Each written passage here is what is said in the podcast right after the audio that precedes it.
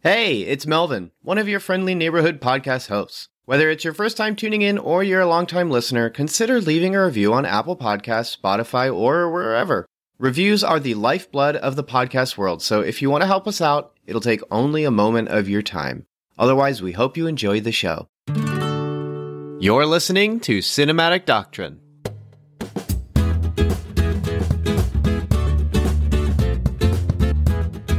So, hey, if you just press play, you're missing out on, I think, we're actually recording this a couple days later. I think about 30 ish minutes, 30 to 40 minutes of us talking a, a little extra, a little more about WALL-E. Um, sometimes we do episodes and we put them up, and I know me and Daniel have definitely experienced this, but this might be the first official one where me and Melanie experienced this, where we put an episode up and then we kind of just, at least I in particular, felt like I didn't really get all my thoughts out, or the more interesting thoughts that I had when we started to record vanished and mm. just were not present. And I totally forgot to mention them. So we did this little extra, I would call it a 0.5, not so much a sequel, but a 0.5 to WALL-E.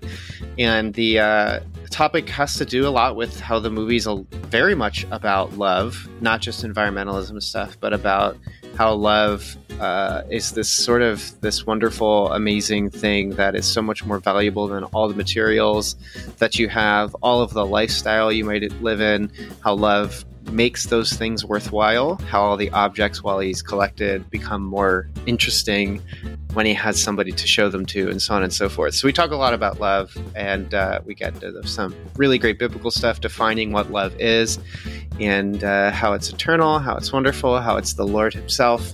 You get to get access to that if you support on Patreon for $3 a month. You can, of course, support for more, and there's benefits to doing so. You'll hear about that as you listen to the episode. But you press play to hear us talk about scanners, and by the time this goes up, we will have been off of our hiatus. We were on hiatus for two weeks. Now we're off of the hiatus. So you might have listened to some reposted episodes. I'm still not sure what those will be, but you'll probably already know because this is you are listening to this in the future, which is weird.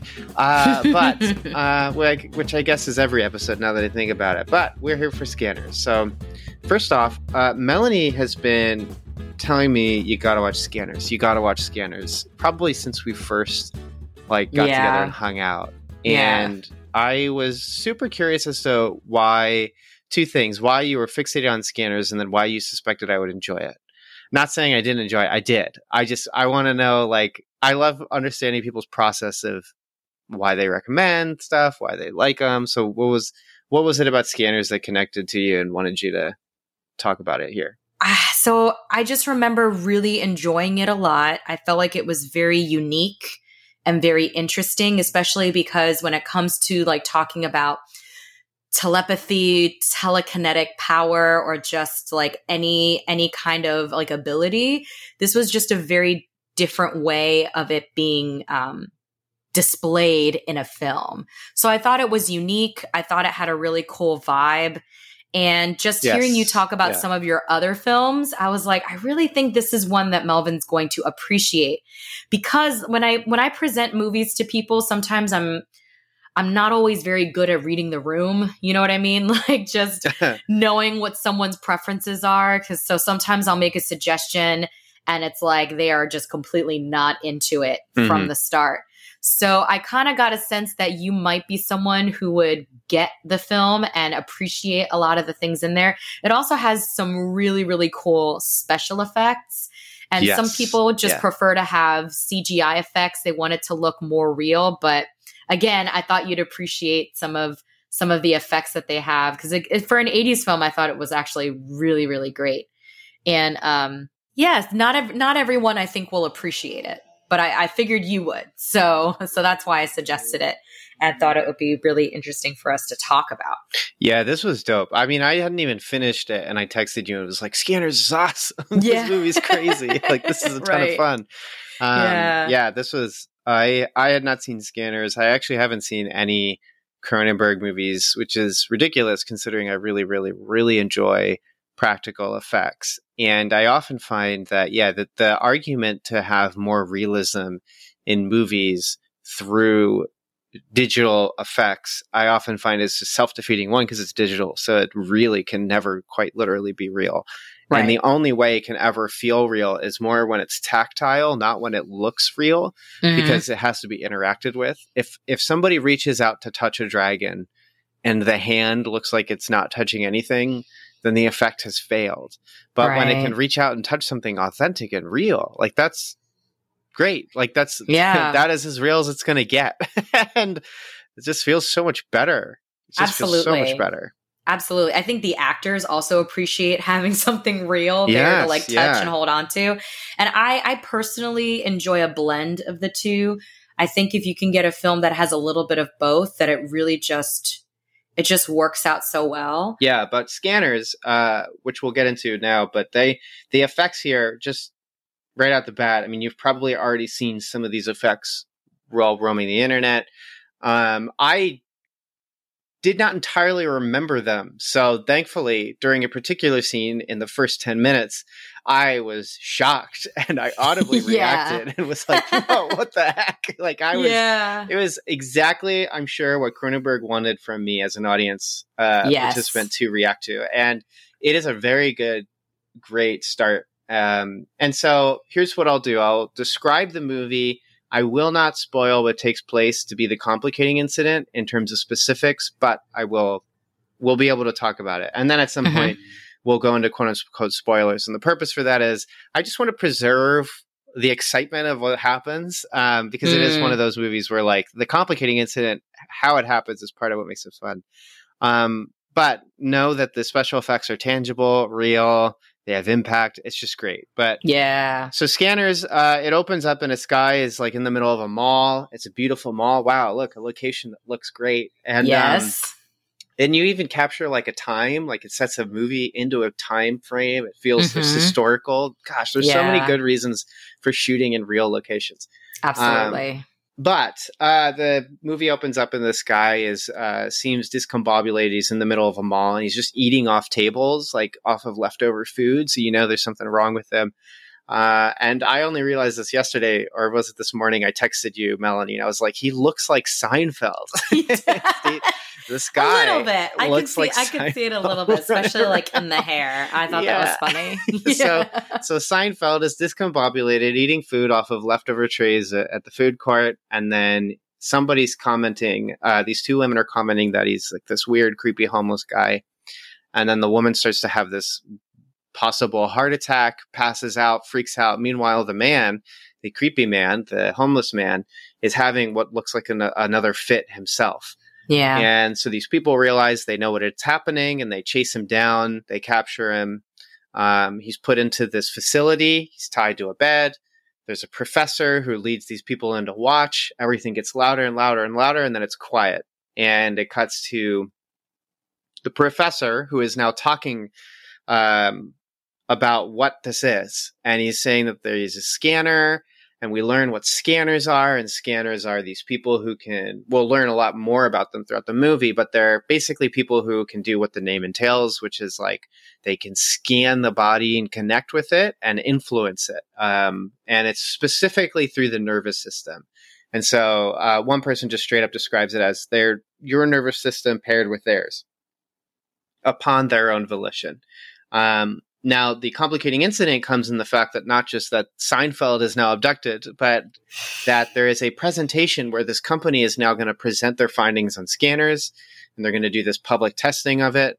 And during it's the like event, semi-public, so it's yeah, like yeah, it's it's not it's not like just random people off the street. This is like a government presentation. It was like I, like, I suspect it was like government like, and investors, like yeah, stuff like, like that. People people who would be interested in learning and utilizing scanners. Yes, and so they're doing this presentation, but uh, the person doing the presentation is assassinated, and they suspect that the assassination was done by another scanner.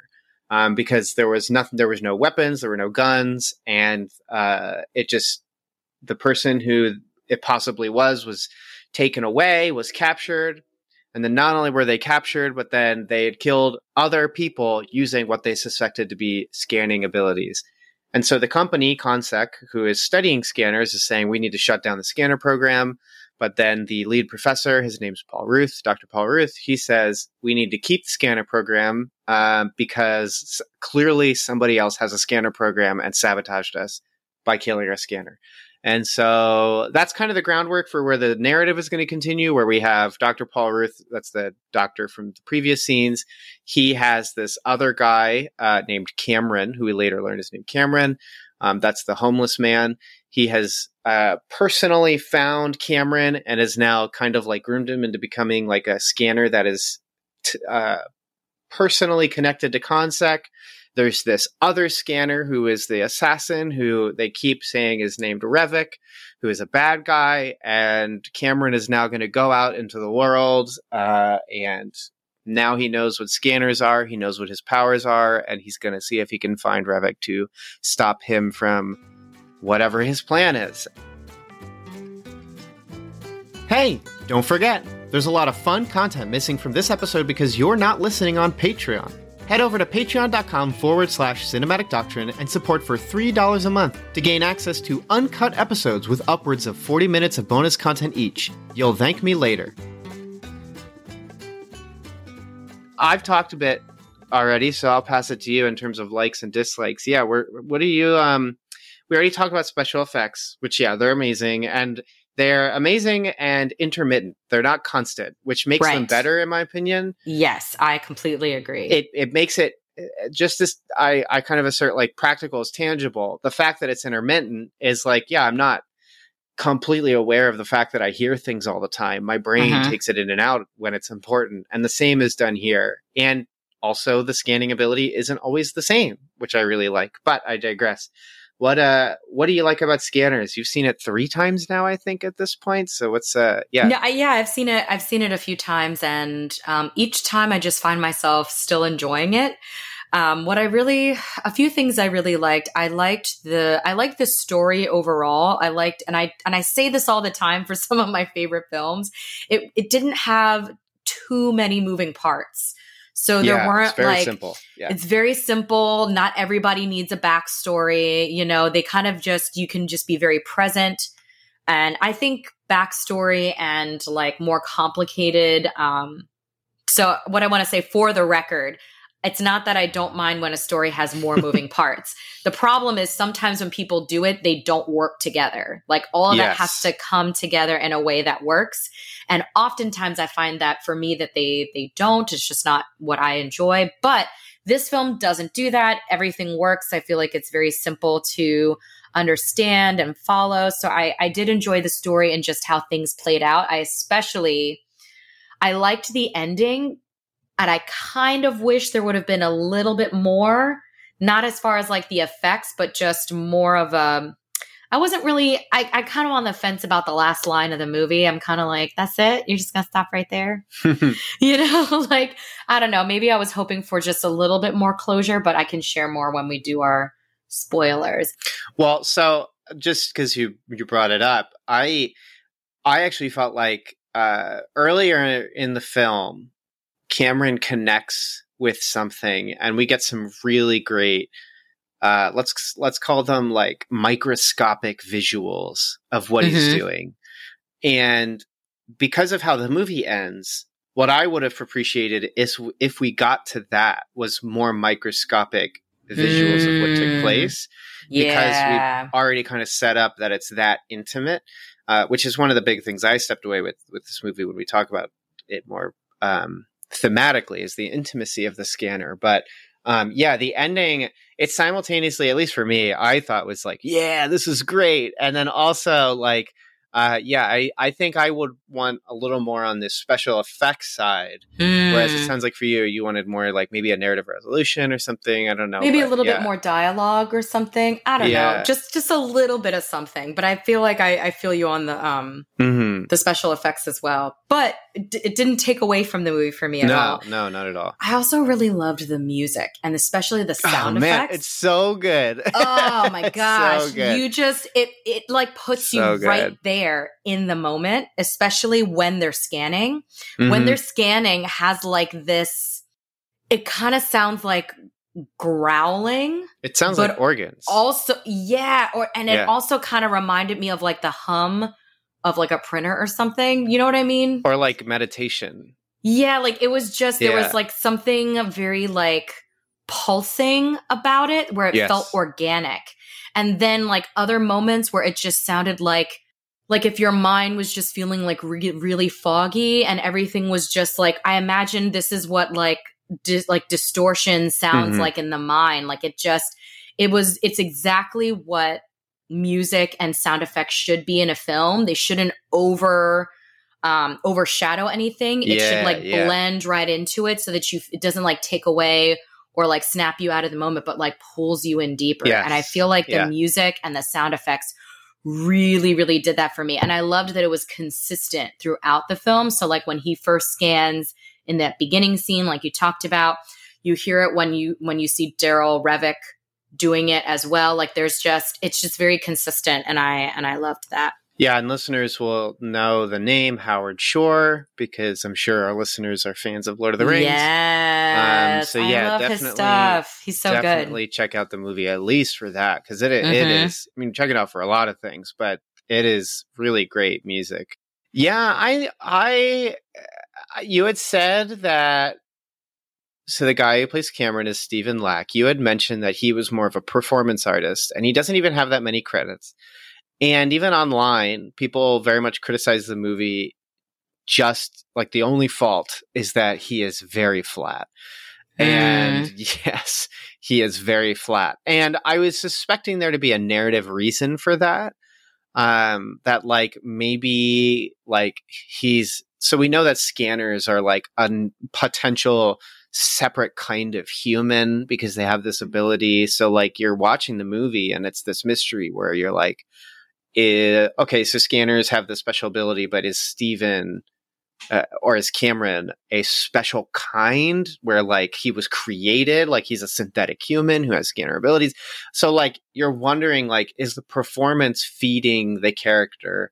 But then events take place to kind of imply that that is not the case and that he just doesn't quite know how to do something more than just read straight lines. Now I did read right that prior to the events of the movie, literally on the way to the film, I think, I think I read this correctly that he had witnessed a car accident. So it is very possible that he was prepared and ready to work and then witnessed this car accident and No. now is traumatized. yeah And so that's affecting the performance. I don't know how long that would be. I also know he's an adult. but I also know we all respond to trauma differently. But he's also older, so he could have potentially like, you know, compartmentalized the trauma so he could work and then experience it later. But I digress. There's factors at play, but Right. the primary factor in the film is that of all the performances, his is the most underdeveloped. But yes I don't I didn't dislike that. I didn't find it Mm. I'll say I didn't find it distracting. I I noticed it. So I guess it was distracting, but it, it didn't pull away from my enjoyment of the world because I don't think the movie it's very story oriented, but it is um what's the term? It's a romantic narrative, not a not a realistic narrative. Uh romantic being it's about the grand story, but the a Mm. realistic story is about the individual characters this movie's not really about individual characters. Like it's not this change. They're not. There's not really much change. The villains are still villains at the end. The protagonists are still protagonists at the end. There's really no arcs. So I don't dislike that he's a little stilted. Mm. But all of that's made up for the fact that the world of scanners, these scanners themselves, their abilities and how they're portrayed, the effects, the visuals, the music, it's so rich and so effective and so good that it just really, really succeeds. But it is a stain on the film that this guy, at least at this time in his career, uh, it's really, I mean, I think even people who don't watch movies like we do would see that and go like something's not right.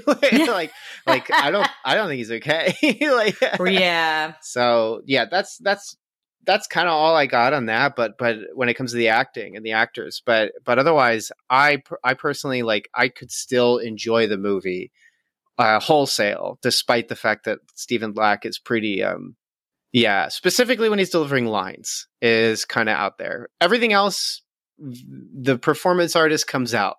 But, right. I feel like yeah. he has a very like engaging stare. He's, I don't know if you uh, felt he's that. got an intensity that There's is like there was an in, yeah, so like certain moments where he was scanning and not when he's like throwing his head around, you know, like none of that. right. But it's just like when they would do like these close-up shots with like his eyes and he's like you know, it looks like something is happening. I did find that pretty engaging. It, I don't I don't say this to imply anything rude or mean, but he he looks around at characters and people like an autistic child stares at things. He's very intense and focused Mm. and and not distracted. Um, and so it makes for a character that's very interesting to watch when everyone else is actually acting. so it's really it's it's a very odd thing, but as most great movies, there's always one or two things that come off a little strange and uh, disorienting. You may not know this, but the easiest way you can show your support for Cinematic Doctrine is to rate and review the podcast on iTunes, Spotify, or wherever you listen. So press pause and share your thoughts. We'd love to hear what you have to say. And then press play again so you can hear the rest of the show. Yeah, I I thought Scanners was a ton of fun. I thought just like you had said, this vis- this movie sounds great. All the visuals, all the audio is really good. There's a lot of intense uh, usage of sound here, uh, and you catch on to that really quickly. You kind of learn immediately that Scanners. It's very noisy being a scanner. And Yeah. there's sort of a desperation to get away from that. And it, this is such a silly comparison but it's basically if you were to turn into a vampire in the Twilight series, you'd start hearing everything. so I guess they're in the same universe. I don't know. Um, but I guess if I if Muse started to play or Thom Yorke or Radiohead kicked in or something, but like 2000s emo tracks. Right. But um, the movie looks beautiful. Really great locations picked out for this science fiction pharmaceutical feature where like everything's just so simultaneously clinical yet unnerving. It's not dirty like Alien, where it's like that Right. retro sci-fi, but it is um it is it's more like um success and beauty used for the purpose of evil. That's what everything kind of looks like. Um so I, to me, like I, I really enjoyed seeing and looking at all that. The movie's lit really well, so it's just beautiful. Like as I'm watching, I'm like these colors are amazing. So it's a, definitely a comfortable movie to watch in all that sense. And uh, I thought there was a really great sense of focus in terms of all everything else, to the action in the film, the the uh, the, the pacing and everything. There's there's a lot of um. Sometimes you just watch a movie, and at some point you're able to relax. And this movie, Mm. very quickly, you get into that. You're not having to compensate while watching the film, and it just from beginning to end has that the whole point. Um, there's really great highs and then a real tempered patience. The when the film gets exciting and fun and wants you to react, it knows how to get you there, and then it's patient in getting you to the next part. It's not thinking. It's, it's a movie that knows you're smart and can keep up. It's the exact opposite Right. of what I mentioned in the Beckman video. I was just gonna say Yeah. that I'm like, it's not like Beckman where they're trying to overly over explain everything or just like flash something unnecessarily to like grab your attention. it doesn't think you'll get tired or bored. Right. And you won't. You, I, I believe you will not, because even if you're not into the heady scannery stuff going on, you will probably really enjoy the action. Everything has impact and is visceral. These squibs are very wet and very gross. So, like, it is a bloody movie when it needs to be. There's really cool, like, fire usage here. It's Mhm. just a ton of fun. I like how all the guns were shotguns. Yeah, they're all heavy. I thought they're was so heavy. hilarious. And Yeah. I only noticed that this last time that I watched it. So I'm watching these action scenes and I'm enjoying it. But then I'm like, but why are they all have these like huge chunky freaking cool. guns? and I'm just wondering if maybe they only had a certain amount of prop guns and they just had to yeah. keep like reusing the same ones. So Yeah, I'm trying to think Yeah. now if there's ever any scenes where there's a lot of gunmen.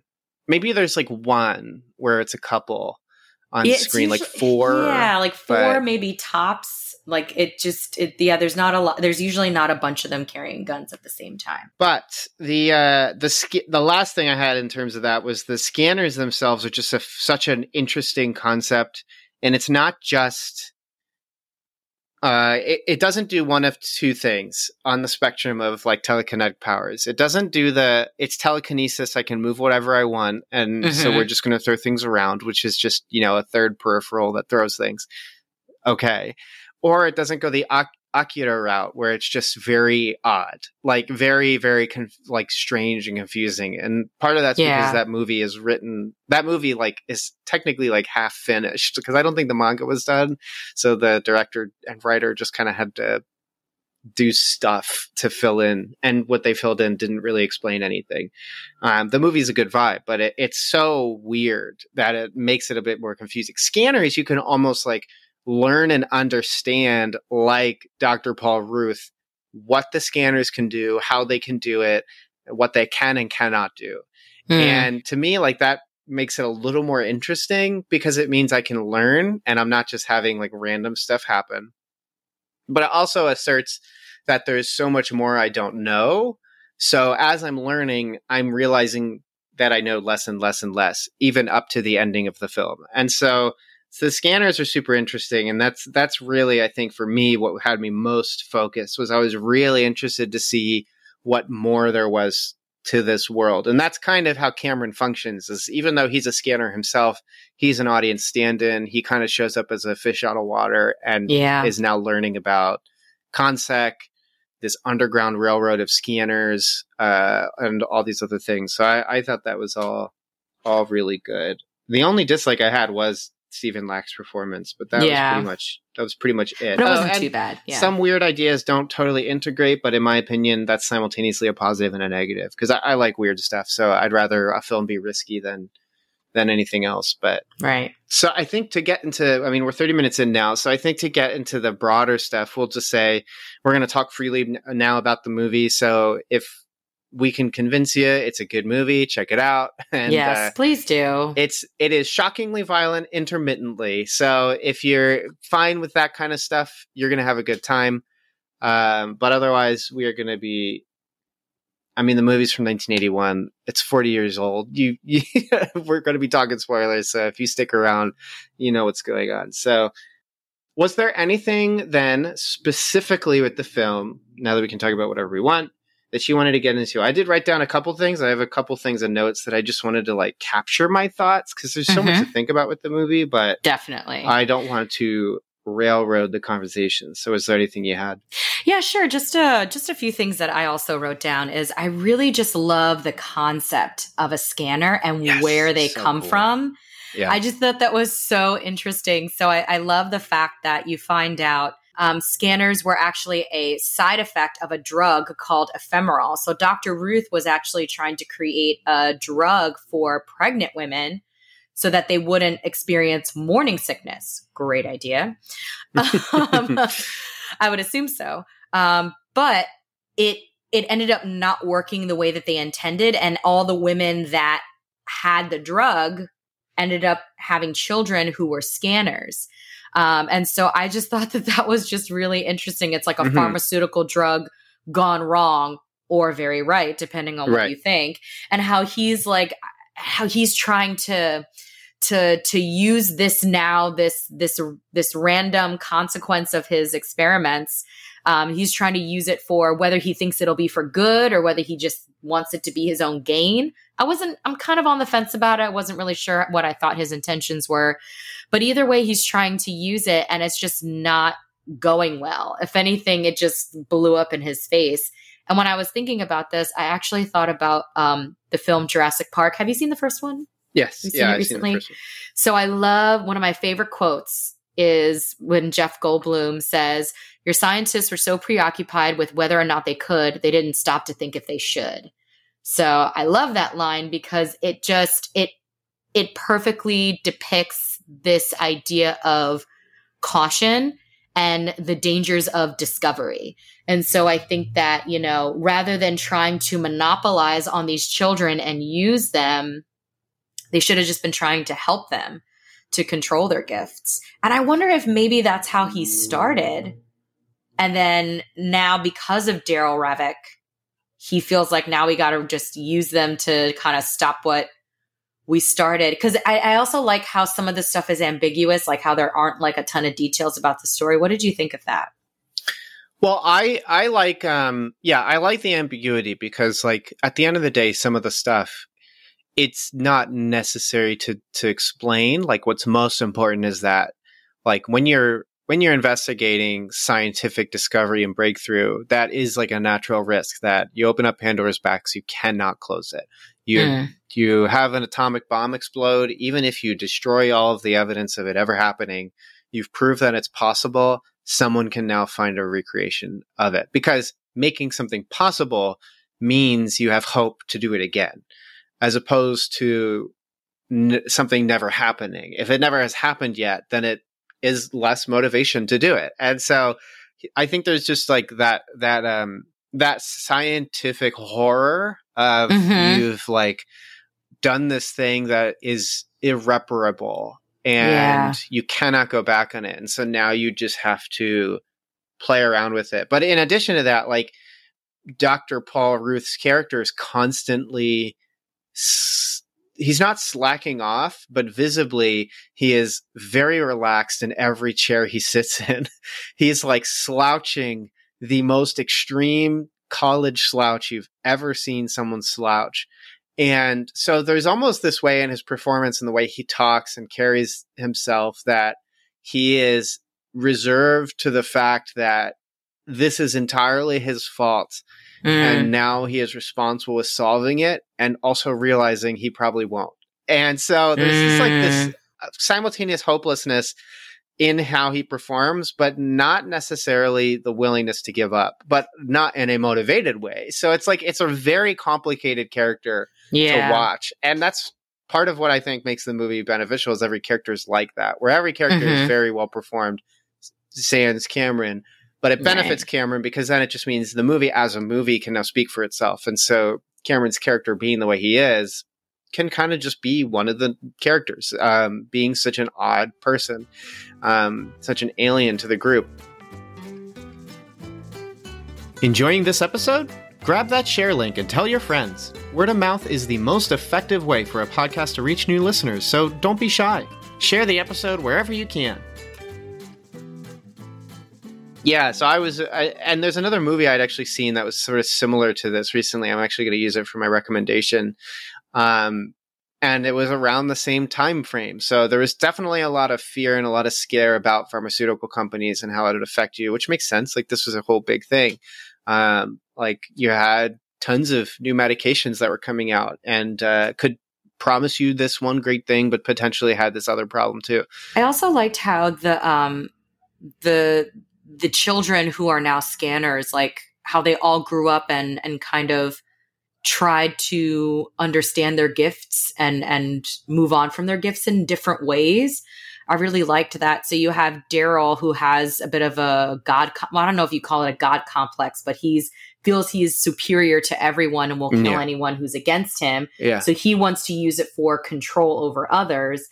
Versus Benjamin Pierce, who's a character who um, Cameron tries to find to get answers. Yeah, yes. And yeah. he's like, I'm finding peace through my art. And his artwork is amazing. It's awesome stuff. I would love to know who actually made all of that art. I was like, this is beautiful. so creepy, but beautiful.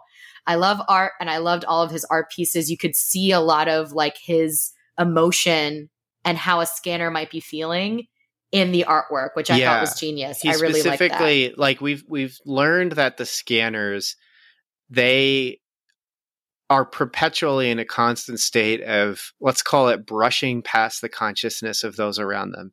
Yeah. They, whereas a real human being cannot hear the thoughts of a, a human being nearby the scanner can't not hear that. And so right. there's constant noise. But um, Cameron, when he meets up with Benjamin Pierce, he says like, "How did you get the voices to stop?" And Benjamin said through his artwork. And so, and all of his artwork is like various forms of imprisonment, which he his character literally has been in prison, but mm. now that he's out of it, it's um his artwork displays it, which from those on the outside might think it's his artwork about his time in prison, but we as the audience can probably infer that it's about the imprisonment of the literal physical body he is in and how this is his way of getting out of that prison and escaping it, which is very much what it's like to sometimes create art is you you feel compelled to make stuff. Uh, this movie kind of reminded me of um uh what's that Spielberg one? Uh Close Encounters of th- of the Third Kind, which mm. I actually don't I don't really like that movie. I like parts of it, but I don't like it.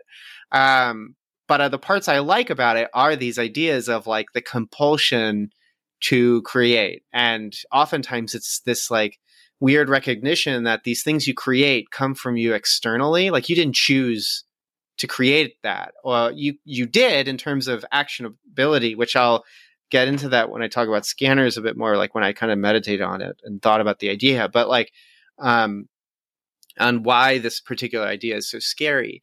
But the idea that like you're creating stuff to kind of pass or flow or like this like passive flow of creativity it comes from outside yourself into the world it's really interesting and as as mm. christians i think we can infer that that's part of how we're created in god's image and then it also asserts that this all these things aren't none of none of it's new under the sun because the lord creates first and then we create uh, based on his influence at, mm. whether you think so or not that's just true mm-hmm. um, in my opinion uh, in reality. Um, but I digress. Um, yeah, yeah, super cool character.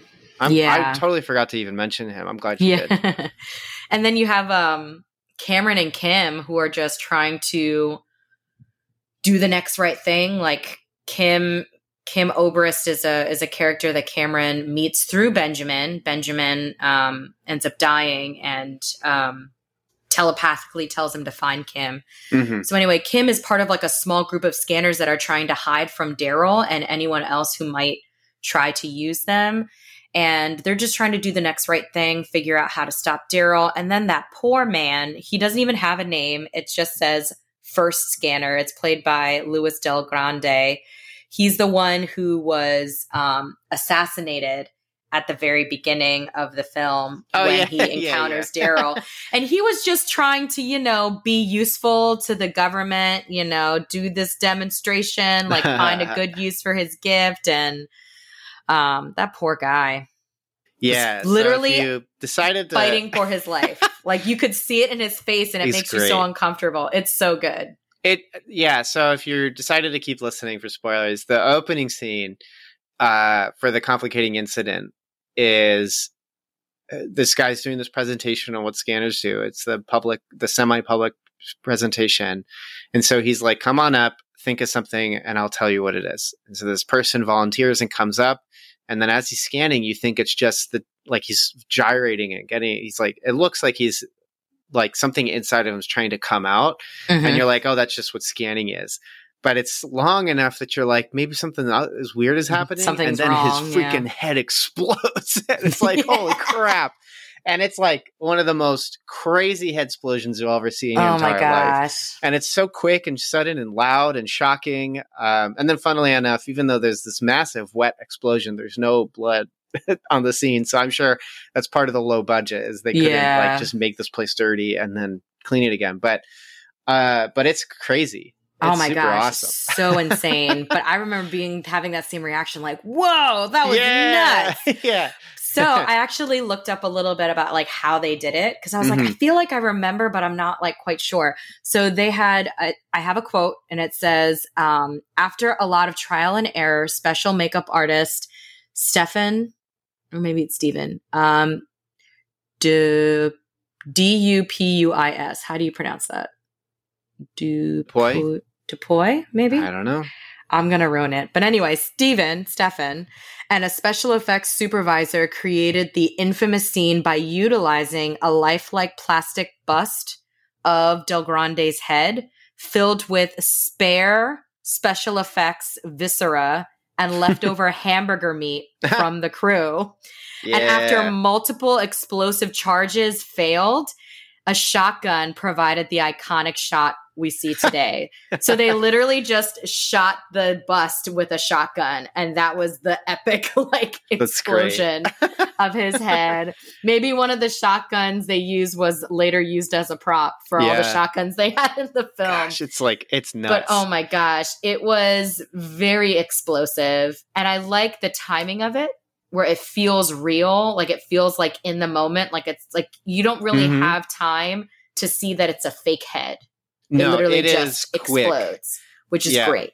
It's it is definitely I think one of the best head explosion special effects I've seen. Period. Like it, yeah. it looks great. It holds up. It's very, very and the special effects in general here, uh, even to the ending. There are parts where you can uh, especially in a 4K world, you can see the paint, the skin paint of where like the um, later like there's parts where there's this scanner fight and you can see that they're like affecting the blood in their body, so their body mm-hmm. starts to have pulsating veins, and you can see like at the cuff of their uh, wrist is the paint of the um, I don't know, like what the the practical device put underneath. Yeah, but that's also just like that's that's filmmaking, baby. Like right. uh, when you're in it, though, you really don't see that. When you're people like us, you're you're always aware of that stuff, and so right. you see it all the time. But but it still looks so good, and it and you still mm-hmm. feel like I feel it differently when it's there because even if a if a visual CG effect is just a little bit off, it really really looks off. Whereas here, right. like even if it looks off, it's still it's still real. So it, it mm-hmm. feels and it moves like authentically, and it's complicated like most mo- movements are. Yeah. Want some quick updates on the podcast? Follow the Cinematic Doctrine Instagram for cool posts and story updates. Press the link in the show notes or search Cinematic Doctrine, that's one word, in your Instagram app. Oh, and we're on threads. Check us out there too. I was thinking about like how the scanner they can kind of uh I, I, I didn't I I just I try to avoid just reading my notes verbatim, but sometimes it's just easier. So I wrote that the like these scanners can unite themselves with like somebody else. And when they do that, it's like just a total and complete invasion of someone else's body. Because mm. um, the body is already con- congested with like various versions of you. Mm-hmm. Um, so by that I mean like there, I wrote down like different levels. So there's like the level level one is the you that does. So there's the you that functions in reality that is like corporeal. So like when you reach out and touch something, that's the you that's doing. When you reach out and talk, that's the you that's doing. And then there's like the you that thinks. So there's like your active thoughts. It's when you stop talking and you finish the sentence in your head um, and you say it word for word. Then there's like the you that's processing, where it's when you stop talking and before you even said the words, I finished what was in my head. You had already thought the words that you were going to finish it in your head. So you can essentially like think quicker without thinking because you've already thought it, the processing part. It's also the part of you that's like thinking things through when you're not thinking them through. Like it, maybe you could say that's like when you're sleeping. And then there's like, there's the you that exists. That's like level four I know I stopped saying the levels between one and four, but anyways, level four, the you that exists, where it's like you're just existing and things come through in and out. And it's like the part of you that doesn't think and yet it's thinking. So it's like when you think intrusive thoughts. You didn't think that, but you did because it's in your head. But it's like you didn't choose to think that. That was a terrible thought, but you did think it. And then you could go to that. What is it? I wrote level two, the you that thinks. So you had the intrusive thought from level four where it just came up like, hey, why don't you ram your car into that thing? I didn't choose to think that and now you're not processing it, but now you're thinking about it. And so the the scanner can just bypass all of that and control all of that. Like it can it seems to be that because it can go all the way as far back as to like the you that exists, the mere fact that you exist, it can put thoughts in your head. It can explore thoughts that you're processing. It can it it seems to know what you're thinking and therefore can influence what you do. Like that to me is just terrifying, especially when you think of yourself as like a an individual who is both sovereign over your own decisions and choices. Like I no one can control that. I control that. But sometimes I get out of control. I'm still irresponsible, but I then do things that I don't like or I don't want to do, but then I do it. So, you know, Paul talking about like the things you do you don't want to do and the things you don't want to do you end up doing.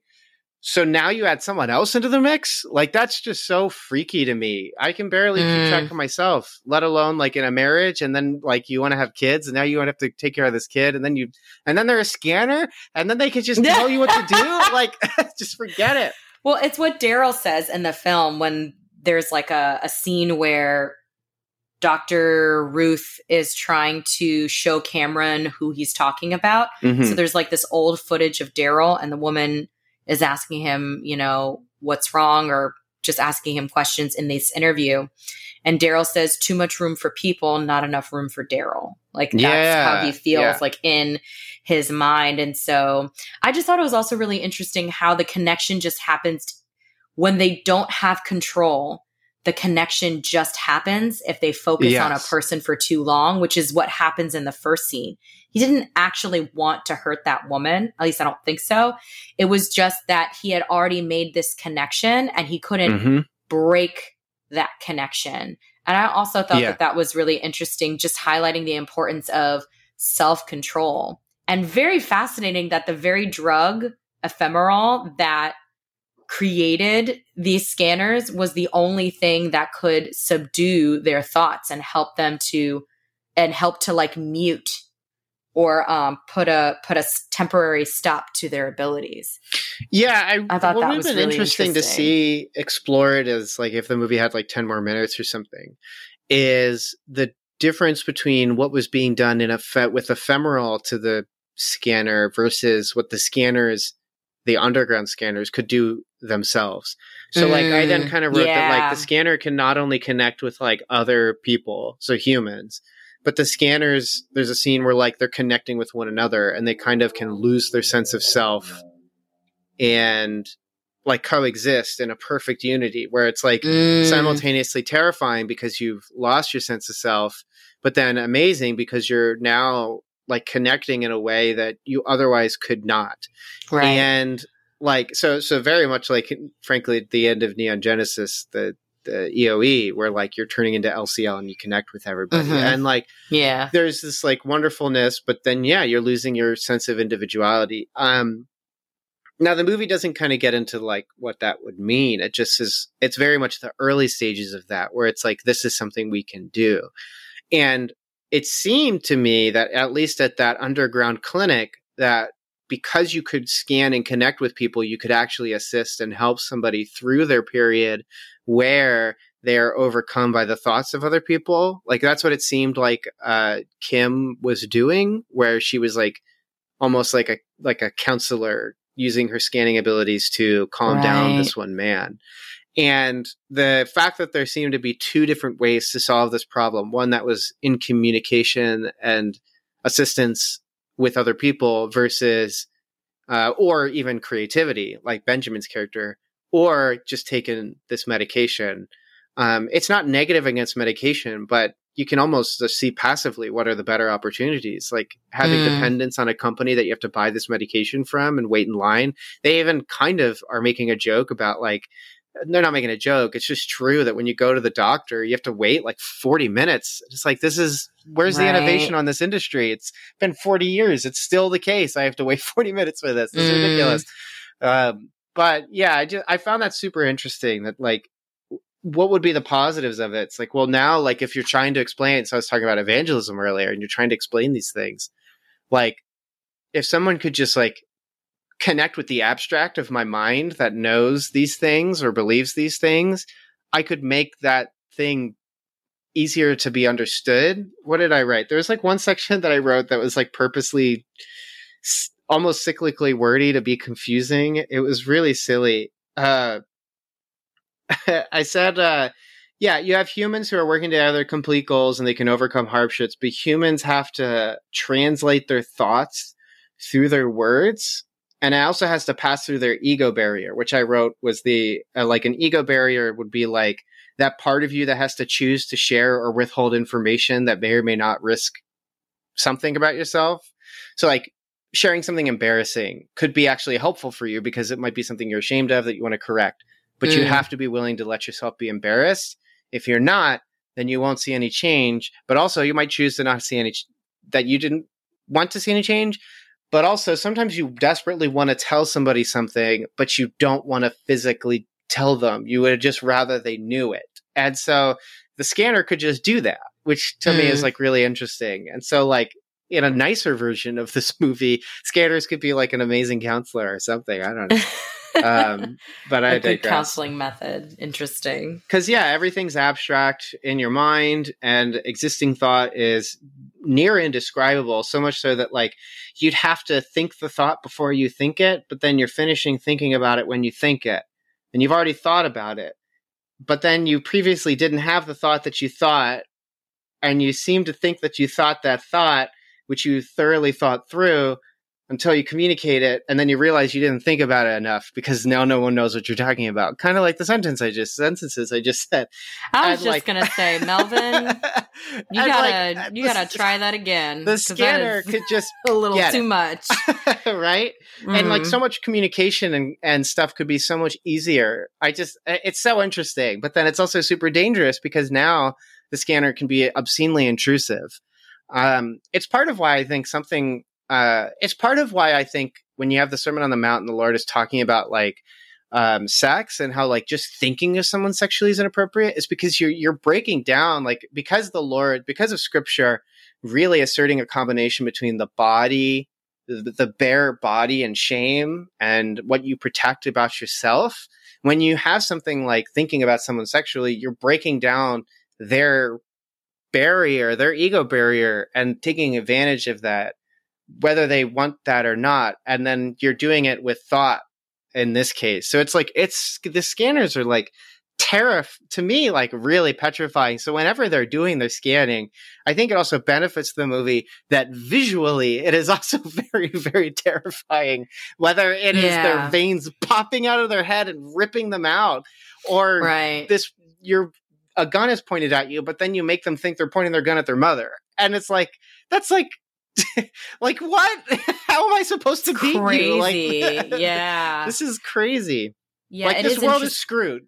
Right, like if scanners are in it, I'm well. Done. That's why. Well, that's why Daryl Revok was like, "We're the next level of evolution. We should be ruling things." That's why he wanted Cameron to join him, and then of course that's why they have that like big boss fight awesome at the fight. end. Yeah, and and and the thing, and I could, I do agree with you that the it is scary to think of just this invasion of privacy. Yes. Because it's not even just reading your mind. It is our, our bodies are like, are being connected and you have license to do with it whatever you want to. And I have no control over that. Mm-hmm. So that is definitely very terrifying. Hey there, listener. Want to influence the podcast? Head on over to patreon.com forward slash cinematic doctrine and support the show for $3 a month. In doing so, you'll be able to vote on a movie poll that picks a film we discuss each month. So jump on over there and have your voice heard. Especially when you add in, like, so you're not thinking things, but then you add in sin, like if you believe that the sin exists and humanity is depraved and evil and mm-hmm. capable of evil and now you're and you're living in this age where we're simultaneously evil but capable of knowing that we've been evil so now we're ashamed of it. You now have this person who can find out the thing you're most ashamed about and exploit it. Or mm. if you're the scanner because you're evil you can do the exploiting. And so it's just like it's there it, what was interesting about the movie to me was reflecting on just the way the lord created us to be and the fact that we do have this human body that separates itself from another like even when you hold each other's hand you can only connect so so much. Mm-hmm. and and on top of that like there was this really interesting like it's a paradox. It's the idea that like i can't remember the name of the paradox but if you ever want to go from point a to point b there's point there, there's the middle point. You have to cross the middle point. And the second you cross that middle point a new middle point appears. So you have to cross that middle point before you hit b but then a new middle point appears you have to cross that middle point before you hit B. And it keeps going. And you realize, in theory, you've never hit B because you always have to cross the middle point first. But that means if you do hit B, then B must be the middle point to something else that you're really going to. And so th- I, there was this time where like I was like thinking like, have I ever really hugged anybody? like because if I'm always having to cross this space and I'm never reaching where I'm going, like there, there's this intimacy I'm never connecting to, I'm never reaching, and uh, which to me is interesting to think about when you like because it's you know paradoxes are just interesting thought experiments. Of course, I've had hugs, but like when you think of this like weirdness of how intimacy exists and the idea of being known or not known and the risk of exploitation when you're known or not known um, and then God Himself knows everything about you and doesn't exploit you. It's just super. I I really reflected on a lot of that. Like as as movies to me are more like a stepping stone to to think about more interesting topics. Um, mm-hmm. Like this movie just has a lot of that, and the way it displays all these specifics and the scanner themselves uh, is so complicated and interesting. It's just yeah, it's a super freaking good movie. Apart from me talking about other things, not the movie, but it's just so like there's so much. it, it is interesting on. just it's to really see great. like where this film like took your mind, took yeah. your thoughts, and had you like considering different things. No, that's that's interesting. Um, uh, it didn't do that for me. yeah, but. Um, yeah, but- I just uh, even background when I had texted Melanie, there's like scenes where people's heads are on fire, and like the chaoticness of of the uh, of being a scanner. And when I texted Melanie, it was something along the lines of like when I'm super anxious mm-hmm. or super frustrated and I'm trying to have self control, but anxiety mostly, where it's like I have all these emotions and feelings, but I can't figure out what to do with them. I've described it to Catherine as like my brain is literally on fire. Like it is burning up. And like that's kind of how the scanners move around. It feels like they're on fire on the inside. So they're mm. desperate to get it out, but they can't. And then ironically, they can't do anything but be inside of other people without their own permission or interest. And so it's yeah. this really odd terrible thing. It's a terrible thing to be a It is. It's, it's it's it's a it's a really it's a really tough burden to bear, you know, but at the same time, once they have mastered that gift, it then becomes their choice as to whether they want to use it for good or for not. Mm-hmm. And I and I did like those aspects of the film just like this consideration of when with these scanning abilities, how are you going to move forward? How are you going to um, to kind of get through this difficult thing. Because even as you were talking, like you can use it for evil, I would just imagine for myself being a scanner and just not being frustrated because there's just certain things about people that I don't want to know. Yes. Uh, yeah. Um, and like, again, there's like, we as believers, we do community together. We love one another. We bear one another's burdens. But I do think that there are just certain things that should remain private so, like, for example, I can pray for married couples. Like, I can pray for you and for Kat and, and wish all the best for you.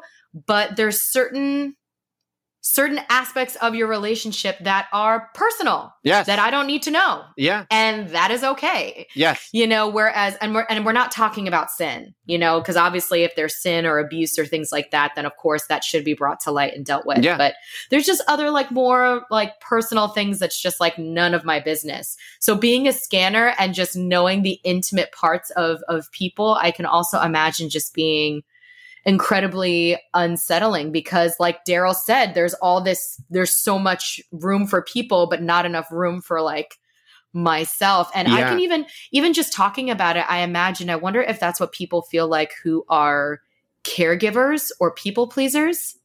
I wonder if they have those similar emotions where they're just like constantly giving and yes, connecting yeah. with people and wanting to serve people, wanting to bear their burdens, but they do it to the point where it's like there's really no room for their own health or for their own um, care.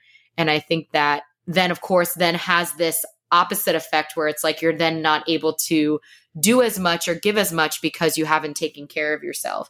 Um, and not that I'm and not that I'm promoting the, and I could be falling down a rabbit hole with this, but I'm not trying to promote this idea of loving yourself before you can love someone else, because I do think that there are, we don't have to get into it, but I do think times. that there are, I get what you're saying. yeah, yeah, like there are things about that that I don't think are completely accurate or helpful. And um, maybe that could also be like another Your conversation that to we someone have. else will be more efficient if you are prepared, but sometimes, sometimes you heed the call of of responsibility when you are not prepared and that's fine but i get what you're getting at which is like the scanner is to a fault other oriented Yes. And like you have to have a sense of self. You have to be aware. Like just me per like I, I've always share. Oh, I probably share too much in the podcast, but like even the last two, three weeks, I have such a, ha- I've such so much difficulty recognizing myself.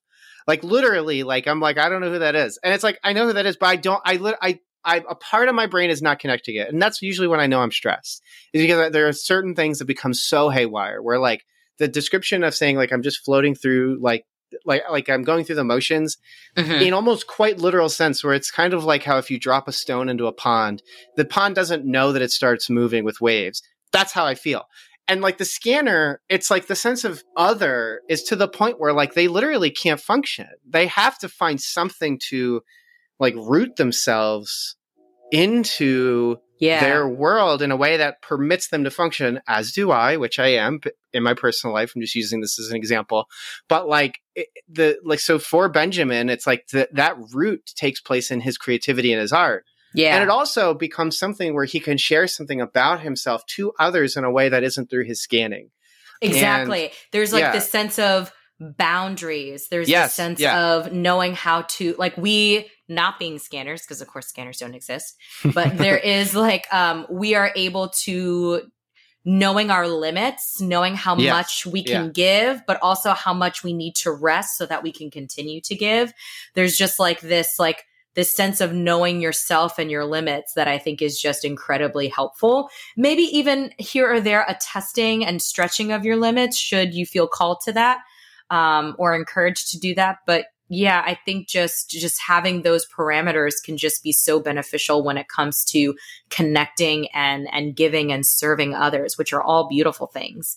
Um, but yeah, just the the the problem with the scanner is that they have to. That's something that they have to learn how to do in a much more difficult way. So yeah, the whether it's the Ephemerol or just like through practice, they learn how to. Cameron especially just learns how to use his scanning abilities and take control over it. Um, and I even think just in the beginning, it's really interesting how he gets him to just get used to the noise. So, like yeah. a bunch of people walk in. So, Cameron's just been kidnapped in the very beginning of the film. He's tied to a bed. Dr. Ruth is there. He doesn't know who Dr. Ruth is, but Dr. Ruth brings in a whole bunch of people. They're sitting down. Now you hear all of these voices like louder, you're yeah. in a crowded room. Yes, and it gets louder and louder. But when the camera is panning to everyone, no one is saying a word. Mm-hmm. And so that's how you know that it's Cameron kind of struggling to control and mute all these voices that are in his head. And I just thought that was a really interesting thing. It's like you can't run away from it. You have to like kind of sink in. The, uh, his tactic was to just sink into it and to face it um, for for an extended period of time. Yeah, there is like this acceptance of reality. Yeah, yeah he's got. I thought that was interesting. There, and, I th- I forget what the term is for. I think it's exposure therapy, which now is a lot mm. more. Pay, in real in the fiction, it's what it is, but in the right. in reality, it's a lot more patient. Where it's like read the word of the thing that traumatizes you. Mm. Keep reading the word. Read a sentence with it. Look at a black and white small photo look at a black and white big photo and you keep graduating up until you can be in the presence of the thing that, that traumatizes you um, but there, the purpose ultimately is to then settle yourself into reality instead of escaping it and i think what, another interesting observation is that like revok seems to be so distanced from everybody and then mm-hmm. his engagement into reality is through violence and destruction mm. whereas like uh, benjamin although he is not at his public display of his artwork is still integrating and connecting with reality through his creation. And then Kim, who is a part of a collective of scanners, again, is also integrating and existing in reality, but just in acceptance of like, we're scanners. Like we didn't ask right. for it. We just are. And that the, the, the, the benefit of or the the uh, key factor of I think beautiful filmmaking and good storytelling is when it can hyperbolize things that are just real and true.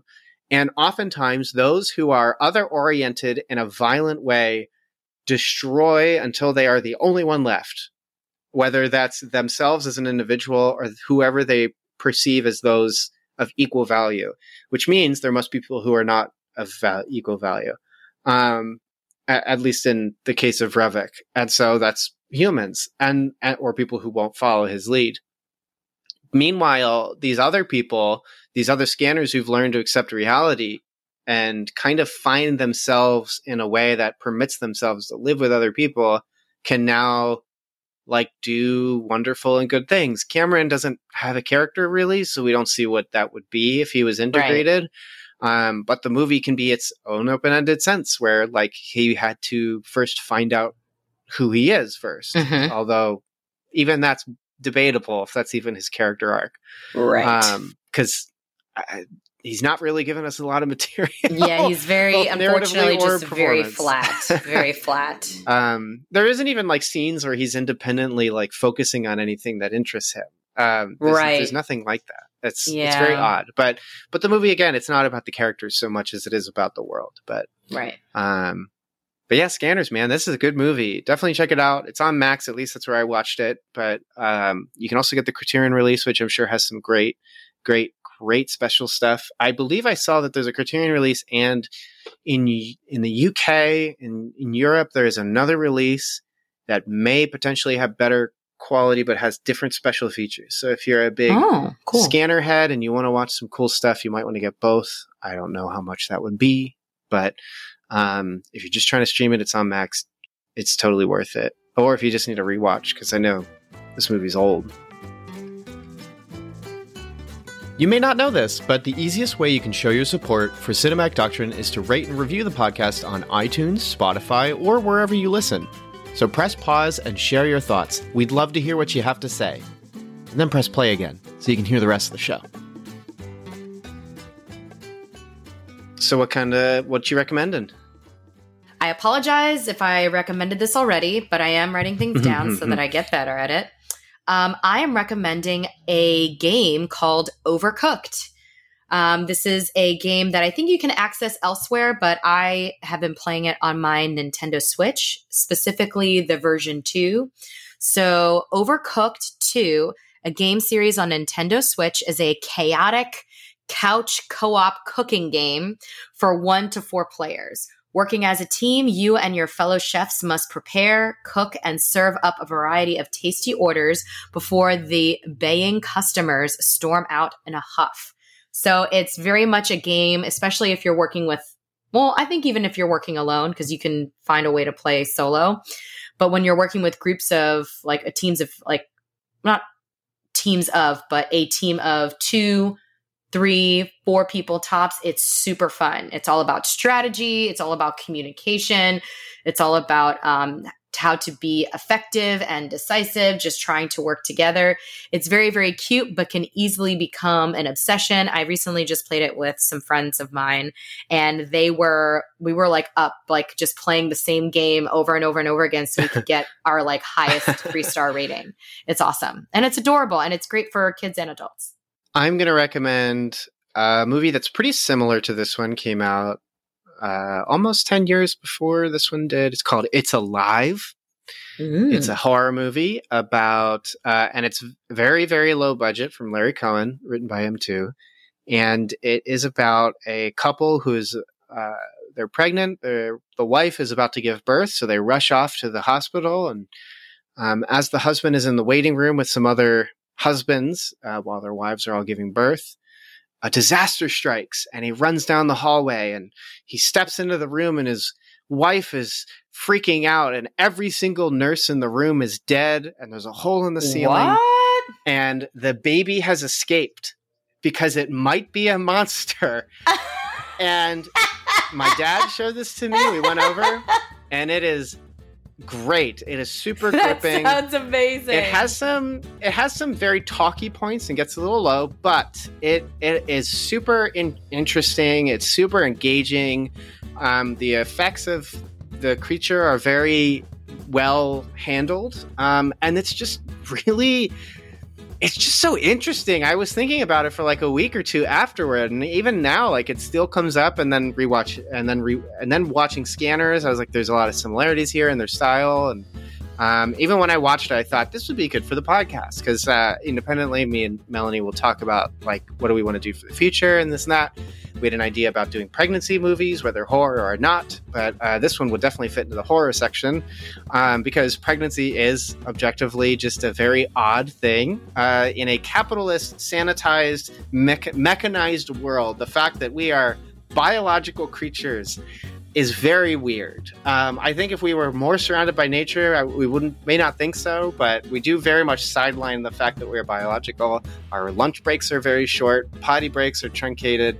Uh, sleep is something people avoid all the time, but we are biological. So to watch a movie that takes that and makes it very freaky, I'm all about. So yeah, it's alive. Check it out. Very, very, very enjoyable.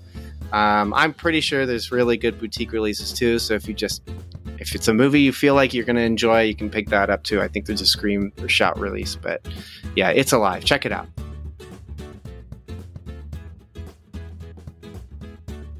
Thanks so much for checking out this episode of Cinematic Doctrine. If you enjoyed this episode, consider leaving a review and subscribing to the podcast. And as mentioned before, Cinematic Doctrine has a Patreon. For as little as $3 a month, you're opted into a once a month movie poll where you decide a movie we discuss on the podcast. There are other unique benefits that come with supporting the podcast, so be sure to check that out at patreon.com forward slash cinematic doctrine. A special shout out to those who support at the Art House Theater tier on Patreon. Thank you so much, Mom, Dad, Melanie, Shirleyan, and Thomas. You guys are the best, and your continued monetary support is greatly appreciated. Until next time, stay cool. Want some Cinematic Doctrine swag? You're in luck! We've got 3 inch Cinematic Doctrine logo stickers exclusive for Patreon supporters. Perfect for your travel mug or laptop. Head over to patreon.com forward slash cinematic doctrine, link in the show notes, and choose the independent theater tier. Doing so will net you other perks too. But let's be real, the podcast stickers are the coolest perk. So get yourself some podcast stickers by supporting on Patreon.